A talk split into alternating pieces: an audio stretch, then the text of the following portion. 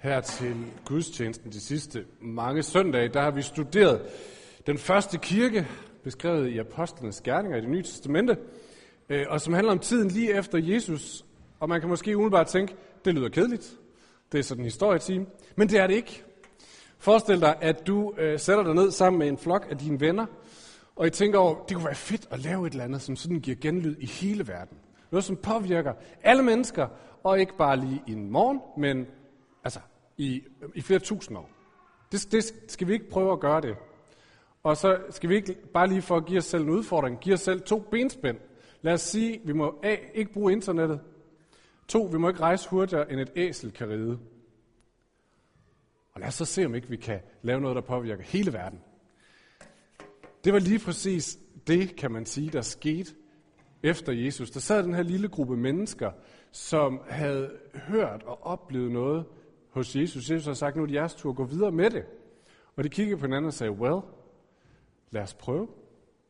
Så modtog de Helligånden øh, en lille spændende ting ekstra, og så gik de fra at være den her lille gruppe til at være majoriteten i verden på under tre hundrede år. Øh, og det er det, vi står på i dag. Vores samfund bygger på, det er det, der har formet og dannet alt det, vi kender øh, i dag i Danmark. Øh, fordi det bevægede sig op igennem Europa.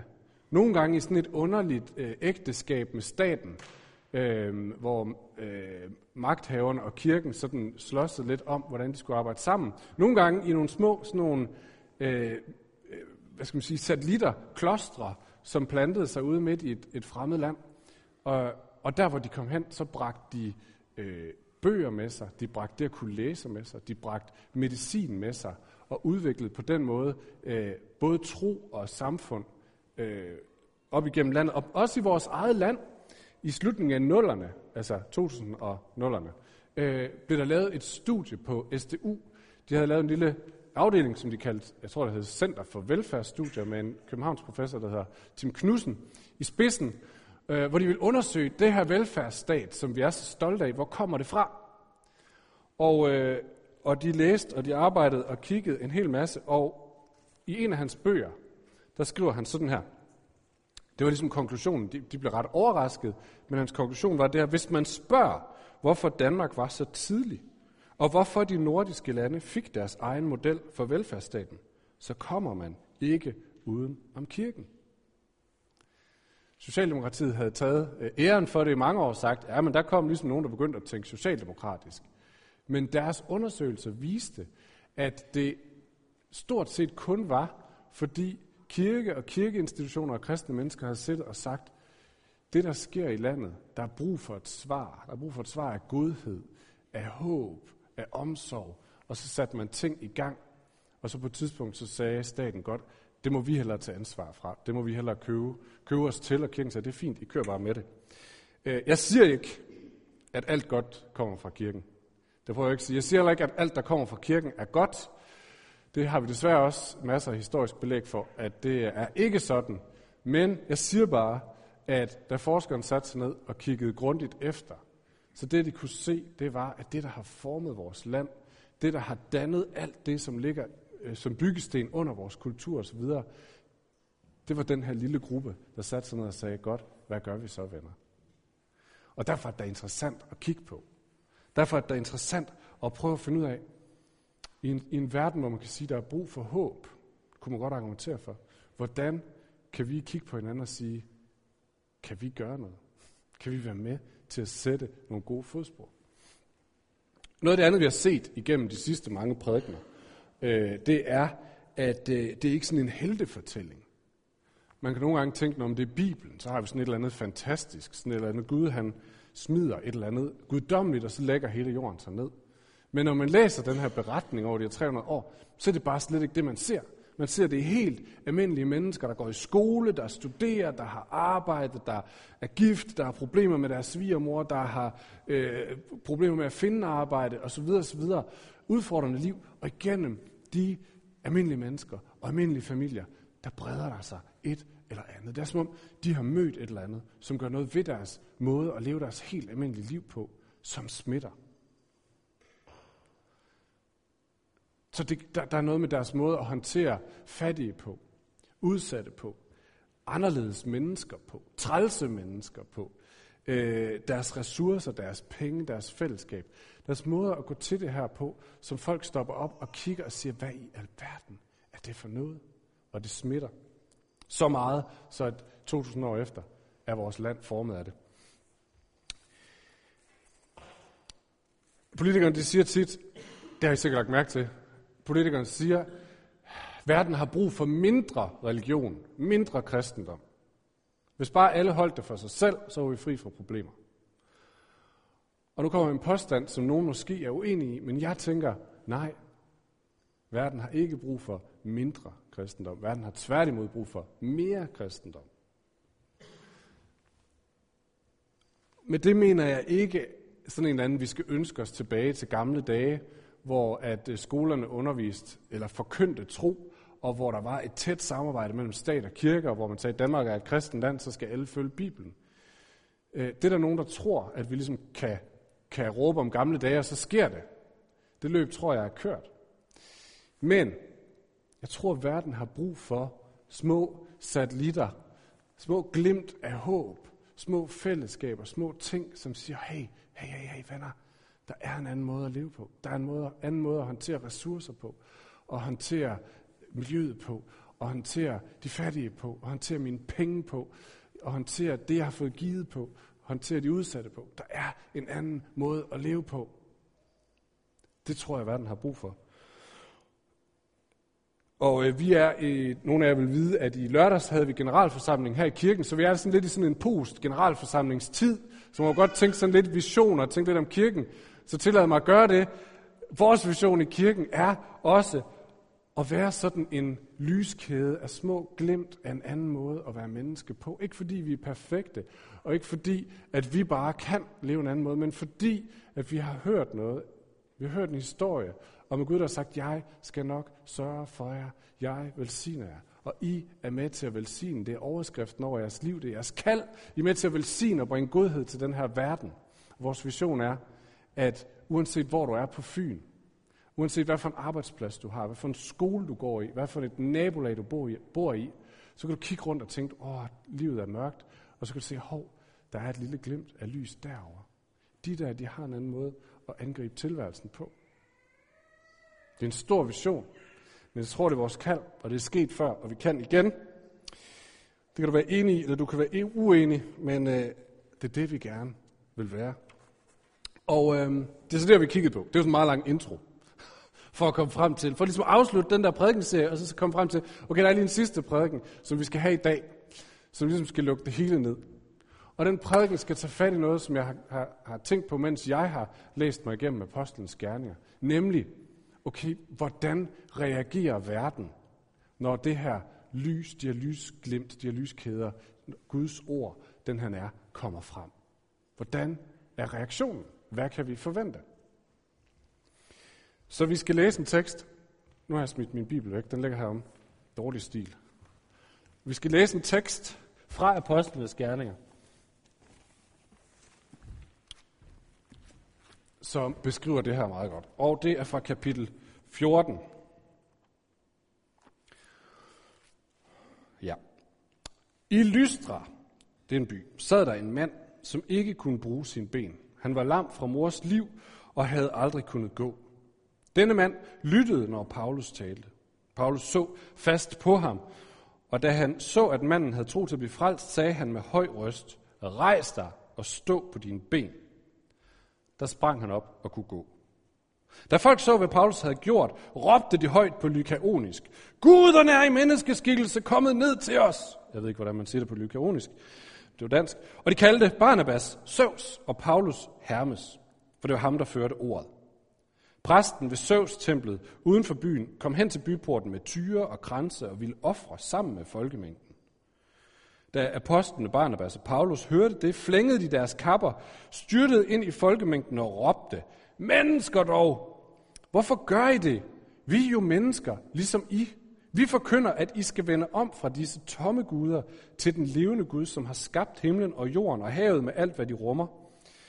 I tidligere tider har Gud ladet alle hedningerne gå deres egne veje, og alligevel har han vidnet øh, om sig selv gennem sine velgerninger, ved at give jer regn fra himlen og frugtbare årstider, ved at mætte jer og ved at fylde jeres hjerter med glæde. Med disse ord fik de med nød og næppe folk fra at ofre til dem. Der kom der nogle jøder fra Antiochia og Ikonium, som fik folk overtalt, så de stenede Paulus. De slæbte ham uden for byen i den tro, at han var død.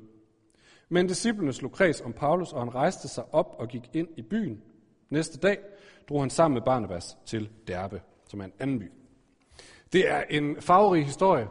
Lukas, som skriver Apostlernes Gerninger, fortæller her. Han lægger ikke nogen fingre imellem. Der er action fra første sekund. Så Paulus og Barnabas er på det, man kalder den første missionsrejse. De rejste ud fra Israel, eller nord for Israel, for at øh, komme ud i nye steder og fortælle om, om Gud og om Jesus. Og de kommer altså til den her by, hvor de møder en mand, som er syg, og ved Guds kraft, så helbreder de ham.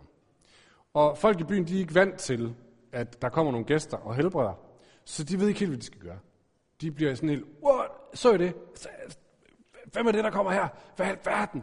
Ham der mand, han har været lam hele sit liv. De her, de lagde hænderne på ham. Nu er han rask. What? Hvad er det for noget? Og de drager den hurtige konklusion. De må jo være guder. Der er jo ikke andre, der kan gøre sådan noget her. Og øh, præsten fra templet øh, inde i byen kommer løbende ud, og han tager blomsterkranse og hænger om halsen på dem øh, for at fejre dem, og han begynder, han trækker tyre. Der står ikke engang, at han tager en tyre, der står tyre. Han har altså tyre med sig, gående ud mod Paulus og Barnabas, og står klar til at skære halsen over på dem og ofre dem, fordi de er jo guder. Og Paulus og Barnabas har nok i starten tænkt, nej, skøn velkomst. Folk er virkelig hjertelige, og blomsterkransen, nej, det skulle I da ikke have gjort. Der er alt for meget. Men da så ham manden, han kommer med tyre og skal til at, så tror jeg, det går op for dem. Whoops, det her det er mere end bare en pæn velkomst. De tror, vi er guder. Og de siger, nej, nej, nej, stop, stands. Vi er bare helt almindelige mennesker. Vi er her ikke, fordi vi er guder. Vi er her, fordi vi vil fortælle jer om Gud. Og der, man kan så næsten se billedet for sig, og langsomt så begynder folk at forstå, nå, de skal lige have tyrene på plads igen, og kniven væk, og man kan høre trompeten fader sådan ude i det fjerne. Nå, nå. Og så opdager de, hov, hvor har vi opført os åndssvagt? Og så er det, som om stemningen skifter totalt, og så siger de, nå, men hvis ikke I er guder, så må I være svindlere. Og så begynder de at, at, at angribe dem i stedet, for de får så også hjælp af nogle jøder, som har jagtet Paulus rundt for at standse det, der han er gang i. Øh, som siger, det er rigtigt nok, de er nogle svindere, de er nogle forfærdelige nogen. Og så i løbet af et øjeblik, så skifter stemningen, og de begynder at kaste sten på dem. Så meget, så de tror, at Paulus faktisk er død, og slæber ham uden for byen. Og Paulus er så enten ikke død, eller så var han død, og så får de bedt for ham, og så vågner han igen. Og så rejser han sig op, og så går han tilbage i byen, hvilket var virkelig dumt, men det gør han. Og øh, der står så ikke, at, han, at der sker mere, der står bare, at næste dag rejser de videre.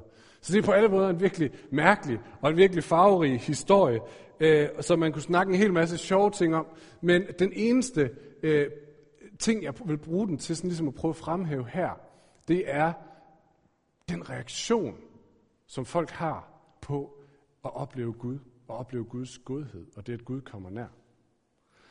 Fordi øh, der er ligesom to ting. Først så ser de, at Gud gør noget godt, og de bliver tiltrukket af det. Det er attraktivt. Det, det, det, det, det taler til dem på en eller anden måde. Wow, her sker noget godt. Men så sker der et eller andet, og de vender om, og de bliver frastødt. De bliver rasende, og de vender sig væk fra det. Og det er som om, at lige præcis den her, det her mønster, er typisk, hvis man læser Apostlernes Gerninger. Gud gør noget. Og der er to reaktioner. Folk bliver tiltrukket, og folk bliver frastødt. Så i vers, kapitel tre står der, folk var, jeg satte mig i gang for at læse sådan igennem Apostlenes Gerninger, for at finde ud af den her dynamik. Jeg kom kun til, vers, til kapitel fjorten, så, øh, så det er så det, jeg nåede. Men kapitel tre står der sådan her, folk var ude af sig selv af begejstring, og lige bagefter, nogen anholdt dem. Lidt senere, mange kom til tro. Lidt senere, nogen anholdt dem igen. Alle nød de stor ynderst, og de blev rasende og ville dræbe dem. Så vi har hele tiden den her, nogen er helt op at køre, og nogen siger, lad os smide dem i fængsel. Nej, de er mega fede, lad os dræbe dem. Så, så det er de der to reaktioner, og nogle gange er det øh, to reaktioner fra to forskellige menneskegrupper til den samme begivenhed. Nogle gange er det to forskellige reaktioner fra de samme mennesker. De reagerer på begge måder. Først det ene, og så det andet. Så der er altså de her to reaktioner, der hvor Gud gør noget. Det samme i Danmark. Tilbage for godt hundrede år siden havde vi en stor vækkelse over i Vestjylland, som nogle af jer har, har hørt om og kender til. Og øh, det var næsten altid sådan her, at halvdelen af byen sagde, wow, det er fantastisk, Gud er god, han gør gode ting, han vil noget med mig i mit liv, han ser mig, han elsker mig, wow. Og så går de ud og gør det, som sådan nogle vestjyske folk, de kan, de, de bygger et, et, et hus, hvor de kan mødes for deres egne kræfter og deres egne midler. Og den anden halvdel af byen siger, det der, det er latterligt. Så de griner af dem, og så bygger de også et hus, som vi så kalder et forsamlingshus. Så i alle vestjyske byer har man et missionshus og et forsamlingshus. Og min, min svigerfamilie kommer fra hver deres øh, lejr i det her, og de kan fortælle, hvordan det var virkelig sådan, at man kiggede på hinanden og grinede af hinanden. Øh, og samtidig, så, så igen de to reaktioner, og, og, og samtidig så sker samme reaktion, eller begge reaktioner, i den samme person. Så jeg kan huske, øh, da jeg gik i anden G, tror jeg, var vi på studietur i Tyskland, og jeg sad en aften sammen med en af mine klassekammerater, og de gik op for ham, at jeg aldrig havde været i seng med en pige, og jeg ikke havde tænkt mig at gøre det, før jeg blev gift. Og han var sådan helt, det forstod han ikke lige. Og så jeg husker hans ord, da han sådan ligesom fik mailet tilbage, og han sagde, wow, det er virkelig smukt. Men det kunne jeg aldrig gøre. Så på den ene side, wow, der er noget her, som tiltrækker mig. Og der er noget, hvor jeg tænker, ah, det er åndssvagt. Det bragte mig lige til en lille side note, så vi kan parkere den her, og så tage sådan en lille sidenote. Jeg tror tit, at, at mennesker, måske særligt nogle af os, der har været kristne i mange år, vi tænker, øh, Gud er meget fedt, men så er der, så har han sådan nogle nederen leveregler. Så er der med, vi knaller ikke med folk, vi kan gifte med, vi drikker os ikke i hegnet, vi bagtaler ikke folk, og sådan nogle ting. Det er sådan lidt gammeldags, sådan lidt, sådan lidt kikset, men det følger åbenbart med. Så det går, vi taler om, folk siger, ja, Jesus, han er virkelig god. Og så har vi så de her nederen leveregler, men det snakker vi så meget. Men prøv lige at høre. Jeg tror, det er tid til, at vi, der tænker sådan, begynder at tænke anderledes, for jeg tror faktisk ikke, det er sådan folk, de tænker. Jeg tror faktisk, mange tænker, ja, det kan godt være, det er lidt gammeldags, men det er måske ikke negativt. Jeg tror, at folk tænker, wow, det, er faktisk, det giver faktisk god mening. Det er faktisk smukt. Det vækker faktisk en eller anden form for genklang i mig.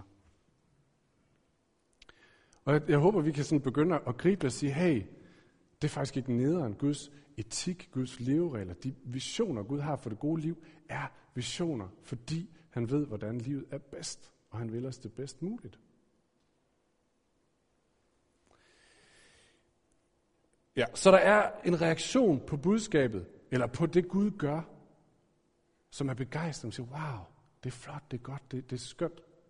Jeg kan huske en kollega, som øh, var meget langt væk fra Gud på nogen måde. Der skal man sige, hans liv var et helt andet sted end mit. Men han, øh, han var alligevel tiltrukket af det, og han sagde på et tidspunkt, og nu må jeg undskylde mig sproget, han sagde, Kristoffer, det der med Gud, det er fandme fedt. Så der var et eller andet sådan umiddelbart, wow, der er noget fedt her. Og øh, jeg tror, at noget af det, som, som, øh, som Helle læste lige før i salme et hundrede og tre, giver sprog for det. Og der stod sådan noget som, han tilgiver min fejl, han gør mig rask, når jeg er syg, han køber mig fri for døden, han overøser mig med trofasthed og kærlighed, han giver mig alt godt, han giver mig lyst til livet igen.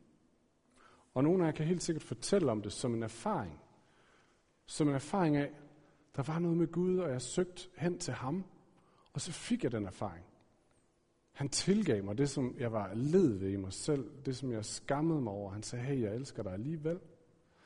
Jeg elsker dig allerede før. Han frier mig fra døden, alt det, der holder mig nede. Ja, det er min erfaring. Men så er der også den anden reaktion. Uforståenhed, vrede, foragt, sådan afsky. I fortællingen, som vi lige læste i Apostlernes Gerninger, så er det som om den kommer der, hvor, øh, hvor, hvor det Gud gør, ikke passer ind i det verdensbillede, de allerede har og gerne vil holde fast i. Så de ser, at Gud gør et eller andet og siger, ja fedt nok, det er Søs og Hermes. Øh, det er det så ikke. Men øh, man mener, forskerne mener, at der har været den her fortælling om, at Zeus og Hermes engang kom til en by i nærheden af den her by, Lystra, hvor de var, og, øh, og kom på besøg hos helt almindelige mennesker. Så mennesker som har haft guderne som, som, som gæster. Og det, det levede som en fortælling, at det, det kunne ske, og det var, hvad skal man sige, den største velsignelse, man kunne få lov at opleve, guderne komme på besøg i vores hus. Så folk har gået rundt med sådan en forventning, sådan en, wow, på udkig efter guderne. Så da de ser Gud gøre noget godt, de ser, der sker noget godt, så tænker de, yes, nu sker det. Zeus og Hermes kommer tilbage. Og Paulus og Barnabas må sige, nej, nej, nej, vi er ikke Zeus og Hermes, vi er, slet ikke, vi er slet ikke en del af den fortælling, vi kommer med noget helt andet. Det, I tror på, det er noget gas. I skal vende om fra disse tomme guder. Og så er det, som om folk siger, altså vi kan godt lide det gode, I gør, men vi vil også gerne have Zeus og Hermes. Så hvis vi skal vælge mellem det, I kommer med, og det, vi allerede havde, så tager vi det, vi allerede havde. Så nej tak. Øhm, hvis I sætter os til at vælge mellem det, vi allerede havde, nemlig fortællingen om Zeus og Hermes, og det gode, I kommer med, så tager vi Zeus og Hermes. Det kender vi dog. Det princip, jeg ved ikke, om I, I sådan øh, kan fange, hvad jeg prøver at sige, det kan I nok ikke, men jeg prøver, lad mig prøve at folde det ud. Jeg kan huske en pige, som jeg gik i gymnasiet med, som, øh, som blev tiltrukket af det her med Gud. Øhm, og sagde, der, der, der, er, der er noget herovre, og hun begyndte at komme i det, der hed Kristelig Forbund for Studerende, hvor jeg også kom i gymnasiet, og, øh, og vi snakkede om Gud, og så videre, så videre. Så på et tidspunkt, så holdt hun op med at komme. Og øh, der gik noget tid, så snakkede jeg med hende, og så spurgte jeg, hvad, hvor, hvorfor stoppede du egentlig? Og hun sagde, sådan reflekterede lidt, så sagde hun, altså der var noget virkelig, virkelig fedt. I havde noget virkelig, virkelig fedt. Men, det var som om det gik op for mig, at så var det kun det, og så var det ligesom det eneste. Og der var mange ting, jeg også gerne ville have. Så hvis I tvinger mig til at vælge mellem det, jeg havde, og det nye, så siger jeg nej tak. Et andet eksempel, måske lidt mere barst, er fra borgerkrigen i Rwanda, som nogle af jer husker. Nogle af jer var ikke engang født dengang, men nogle af jer kan huske det. Det var i fireoghalvfems. Øh, Rwanda var øh, sidste århundrede sådan missionær succeshistorie. Øh, folk kom bare til tro helt vildt. Altså missionærerne kunne ned og fortælle om Gud, og folk var bare kristne, og det blev et stort kristent land. Det var virkelig succeshistorie. Det var det, man fortalte alle gange, når man skulle ud og fortælle et eller andet positivt. Og så blev det nitten fireoghalvfems, og i løbet af hundrede dage, så, øh, hvor den her borgerkrig varede, så slog de hinanden ihjel. otte hundrede tusind døde i løbet af hundrede dage. Og det var kristne, der slog kristne ihjel. Og folk spurgte bagefter, hvad i alverden skete der? Vi troede, de var blevet kristne. Vi troede, de havde taget imod alt det gode fra Gud. Hvad var det? Og, og undersøgelser viste, at ja, de havde taget imod Gud, men nedenunder lå der, lå der stadig en anden fortælling, nemlig via Hutuer, som var en stamme, og via Tutsier, og vi kan ikke lide hinanden. Så da presset blev stort nok, så sagde de, hvis vi bliver tvunget til at vælge mellem vores Hutu- og Tutsi-identitet, og det, at vi er kristne og skal elske hinanden, så siger vi nej tak til det med de kristne, og så holder vi os til Hutu- og Tutsi-mentaliteten, og så slår vi hinanden ihjel.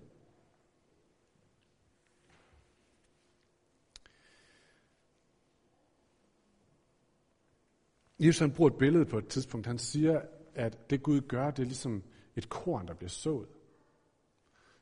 Det rammer, og så begynder det at vokse op. Men nogle gange er det sådan, at sammen med det, så vokser der øh, ukrudt op. Og efterhånden så får det lov til at kvæle det. Øh, og Jesus han siger videre, at ukrudtet, det er dagliglivets bekymringer og rigdommens blindværk.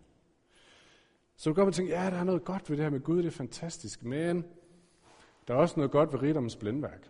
Så hvis du tvinger mig til at vælge, så tager jeg rigdommens blindværk. Det vil sige, alt mit materielle, muligheden for at bruge pengene på mig selv, det jeg gerne selv vil. Øhm. Så det er noget om, hvordan reagerer verden på, der hvor Guds fortælling kommer frem, når Gud han gør noget. Så ved vi det.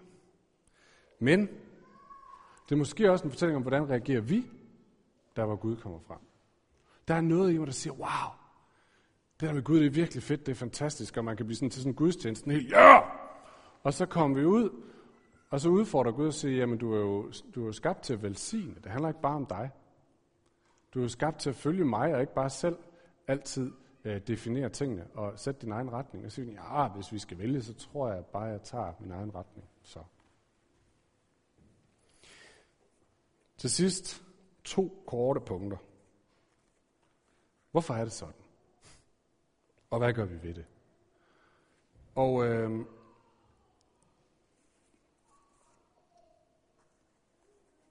hvorfor vækker det modstand, hvis det er godt?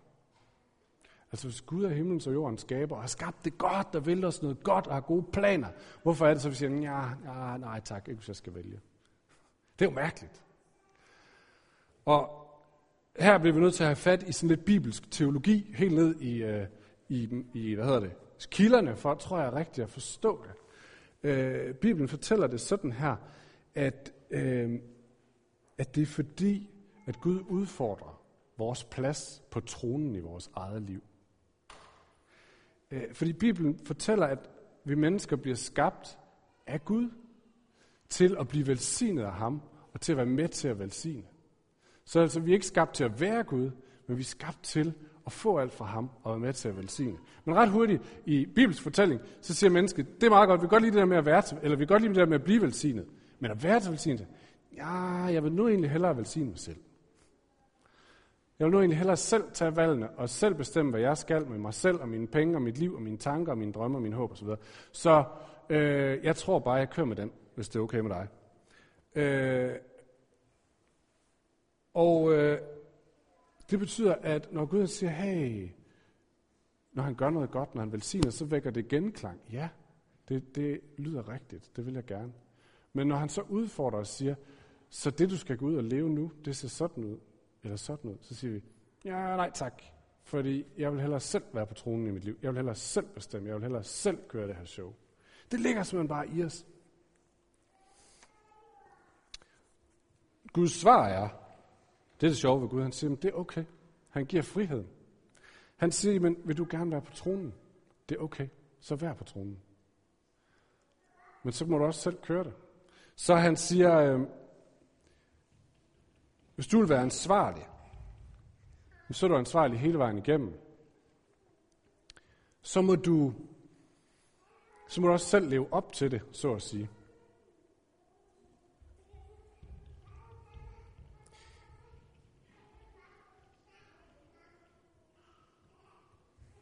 Lige inden, vi, øh, lige inden jeg skulle gå herop, så prikkede Christina mig lige på skulderen. Så sagde hun, hey, inden gudstjenesten bad jeg for den her gudstjeneste. Og spurgte Gud, er der noget, du vil minde os om? Og så oplevede hun, at Gud delte sådan et billede med hende. Det fortæller Bibelen, at, han kan, at Gud gør. Et billede, som måske taler ind i det, som vi er ved at snakke om. Og jeg tænker, at den bedste måde at komme videre fra her, det er at spørge Christina, om ikke hun har lyst til at dele det billede. Og så, så må vi se, hvor det bringer os hen.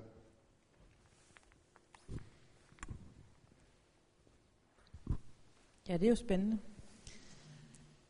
Øhm, jamen, som sagt, jeg sad den anden dag og, og bad for gudstjenesten her. Og, øhm, og så fik jeg sådan et billede af, af et dyr, der blev fanget i sådan en forlygteskade fra en bil.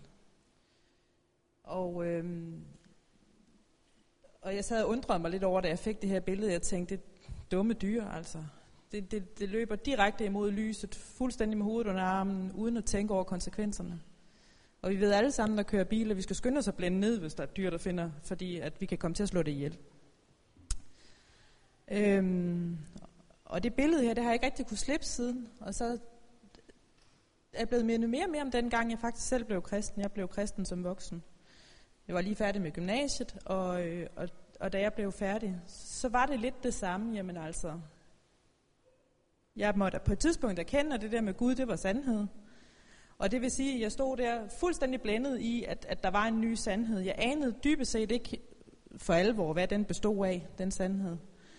Jeg vidste nogle småting, og jeg kendte alle de der dogmer om, hvad man måtte og ikke måtte og sådan noget. Men, men, men jeg vidste egentlig ikke, hvad det ville føre med sig.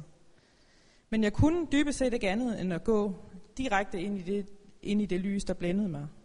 Og hver gang jeg følte, at jeg sådan kiggede tilbage, jamen så det samme, selv samme lys, det lyste jo alt op, jeg kom fra. Det lyste op, hvad jeg ikke havde lyst til at se blive lyst op. Det jeg skammede mig over. Men det lyste også alt det op, som jeg egentlig ikke anede, om jeg kom til at forlade. Og det var bare lige den følelse, jeg fik igen, at, at tænke, hold da op, hvad betyder det egentlig det her? Altså, hvad, hvad, hvad betyder det at gå imod det lys her, som er så dragende og så vigtigt, og som jeg ved nu er sandt? Skal jeg vende om fra det, jeg vælger at lade være med at følge lyset, fordi jeg gerne vil have det, øhm, jeg efterlader? Måske kan jeg få det hele, jeg ved det faktisk ikke. Øhm, og det var den oplevelse, jeg fik. Og nu læste, nu læste Helle så en salme, der jo med al ønske tydelighed fortæller, at man, man får jo en hel masse andet. Men lige i den situation, når man står som, som helt ny og lige, værsgo, her er Jesus, følg du bare ham, så ved man det faktisk ikke. Tak for det, Christina. Så hvad skal vi bruge det til? Og se, om der er så de her to reaktioner. Jeg tror måske, det er godt bare på en eller anden måde at vide det, og sige, det er sådan, det er. En gang imellem, så kan vi se, wow, Gud vil mig noget godt, han gør mig noget godt. Og en gang imellem, så mærker vi, hvad det udfordrer i os. Det udfordrer mig til at træffe nogle nye valg.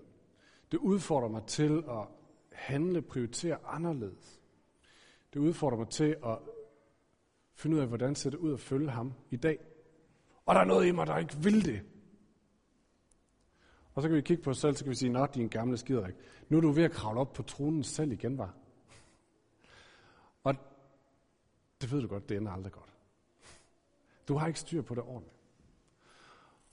Og så kan vi stoppe der, så kan vi sige, Gud, jeg ved godt, at jeg er ved selv at kravle op på tronen, og jeg ved godt, at det, som er godt, det kommer fra dig. Hvis jeg skal videre herfra, så bliver du nødt til at hjælpe mig. Så bliver du nødt til at vise mig, hvordan det er, at jeg ikke bare skubber det væk, men bliver ved med at tage imod det. Og vi skal synge en sang om det nu. Bandet må egentlig godt komme op. Om ligesom at gribe om Guds godhed og sige, jeg tror, du er god. Jeg tror, det du vil, det er godt. Også når du udfordrer mig. Lad os rejse os op, og lad os bede, mens bandet de øh, gør klar. Og øh, når bandet begynder at spille, så er der også forbøn hernede bagved. Christina og Mette, de vil øh, stå der, hvis I har lyst til at blive bedt for af nogle andre end jer selv. Så øh, bare kom, enten sig, du må meget gerne bede for det her, eller bare sig, jeg har bare lyst til at blive bedt for. Så gå ned til dem. Øhm, og hvis ikke du kender sangen, så bare lyt, og så syng, når du kan synge med. Lad os bede. Den mægtige Gud, tak fordi at du er ikke ligeglad med os. Og vi er ikke bare puslespilsbrikker. Men vi er dine elskede børn. Og du har gode planer, gode drømme og gode håb. Og Gud, nogen af os kan mærke det der med, når vi kommer tæt på dig, eller hører om dig, eller hører, ja, så mærker vi, hey, der er noget, der, der vækker genklang. En længsel, som vågner. Og Gud, nogle af os kender også til erfaringen af modstanden, det vækker i mig. Jeg har ikke lyst til at gå videre, lægge alting over til dig. Men Gud, vi holder fast i, at det du vil er godt. Så her kom nu selv og minder os om det, som du vil, at vi skal høre i dag.